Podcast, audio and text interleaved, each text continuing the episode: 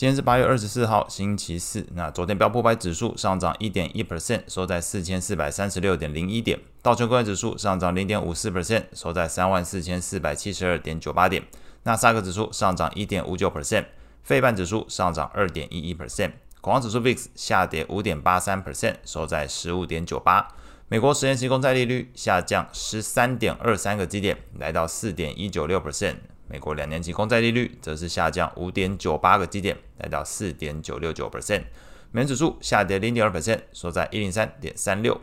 经济数据的部分，昨天欧元区、英国和美国都有公布这个 PMI。那结果来说，直接就大方向，除了欧元区的这个制造业 PMI 初值有所上升之外，其余。不论是这个服务业的，或者是综合 PMI 全部下滑，而且是不论这个欧元区、英国或是美国，大方向来说，看到的都是服务业 PMI 下滑、综合 PMI 下滑的一个情况。那大方向是如此。那直接就讲另外一个经济数据，在美国的七月份新屋销售，经过季节性调整之后，从原先六十九点七万户上升到七十一点四万户，高于市场预期。那显示美国的建商持续受惠于目前美国中古屋供给不足的一个情况。那另外，美国三十年期的房贷利率持续上升，来到七点三一 percent，创二零零八年底以来一个新高。同样也是加剧了目前美国中中古屋供给不足的这个情况。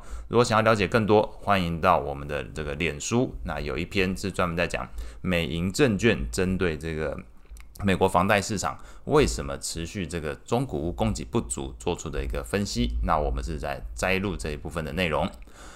美股的部分，昨天美国八月份的商业活动整体上，刚刚前面提到的 PMI 哦，虽然大方向高于五十，你就会说它是在扩张，可是这个已经进入的这个接近停滞的一个状态。主要原因在于美国的制造业活动进一步的恶化，这个这一部分的 PMI 制造业是低于五十的。那服务业的 PMI 也是动能放缓，目前 PMI 数据大概落在五十一的一个情况，所以大方向来说，你整体来说是比五十高，但是也没有太具体的。的一个冲量上的做一个扩充情形，受访的企业表示，在物价跟利率水准维持高档的背景之下，整体市场需求持续疲弱，恐怕会是第三季美国 GDP 经济成长的一个潜在风险。那上述的这个经济利空消息，反而对昨天来讲，成为压制美债利率修正的一个重要契机。昨天美债利率明显从高档处回落，美国十年期公债利率盘中一度大跌十四点六个基点，来到四点一八四 percent。两年期公债利率盘中也一度下跌十一点七八个基点，来到四点九三 percent 的一个附近。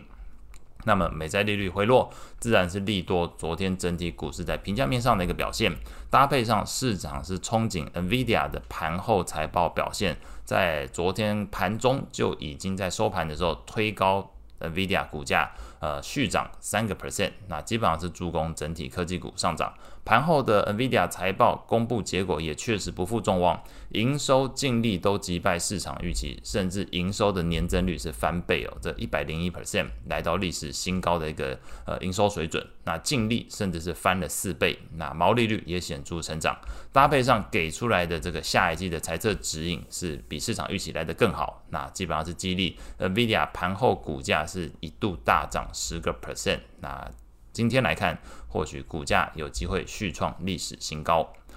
类股表现上来看，昨天标普十大类股表现比较好的三个是科技、通讯服务还有房地产。那领涨的股票自然就包含到这个昨天呃盘中收盘的时候就已经上涨三 percent 的这个 NVIDIA，那以及昨天 Google 是上涨二点七一 percent。那表现比较差的三个类股是落在能源、材料跟健康照护。领跌的股票包含交生下跌零点九 percent，埃克森美孚下跌零点八八 percent，辉瑞下跌零点四九 percent。债券上的部分有 Fed 的传声筒之称的《华尔街日报》记者 Nick，那昨天是发文表示，针对于 Fed 未来利率政策，他认为有三个可能走向。选项一，Fed 尝试升息，并且在经济放缓的时候缓步降息。那为什么要升息？主要是还是要快速的达到两 percent 的通膨目标。不过这个选项可能会触发经济衰退更严重的风险，所以这个是选项一，想要赶快达成两 percent 的通膨目标，这是选项一。选项二，接受通膨以目前的速度持续放缓。并且让利率维持在目前的水准，同时考虑在明年稍晚那开始降息，而且这整个过程预估要让通膨回到两百分的目标水准，可能得花三年。所以这数学上来讲，如果你要花三年，但是又说明年就要考虑开始降息，这表示你要做降息动作的时候，到底这个通膨位在哪里？可能不到两 percent，你就要开始做降息动作。所以这是选项二，就愿意接受通膨缓步下滑，同时预计明年呃可能基于经济考量，那就必须要做降息的动作。那当然，明年有总统大选，这个又是另外一个呃议题哦。选项三，Fed 接受以三 percent 当做未来的通膨目标水准。不过这个选项，呃，这个尼克是表示，目前鲍威尔跟其他官员都表示这件事不可行。所以你发现选项一二三，就第一个选项是比较急，想要赶快达到两 percent。第二个选项，呃，以目前的速度慢慢放缓，但是预期明年可能会做降息的动作。选项三，索性直接改这个目标水准。改改成一个现在就可以接受的程度，这样也不用再去想这个降不降息的问题了。不过整体方向上来说，因为第三个选项已经被这个 Fed 之前就已经打枪过了，所以大方向来讲，整个费的最终不论是选哪一个，都可以看出目前升息见顶这件事基本上已经在不远处。那搭配上最新的美国 PMI 数据是全面下滑，基本上呈现出是美国经济衰退的疑虑有所加深。那昨天美债利率是出现明显的一个修正，不过这是一整天，昨天一天。的一个整个市场观点呢，后续会不会有新的数据做一个重新的冲击，这是不一定的。不知道昨天市场感受度是这样。那美国债券型 ETF 的价价格变化来看，昨天投资等级债券 ETF LQD 上涨一点四一 percent，算是比较大的涨幅了。那高收益债 ETF 则是上涨零点八一 percent。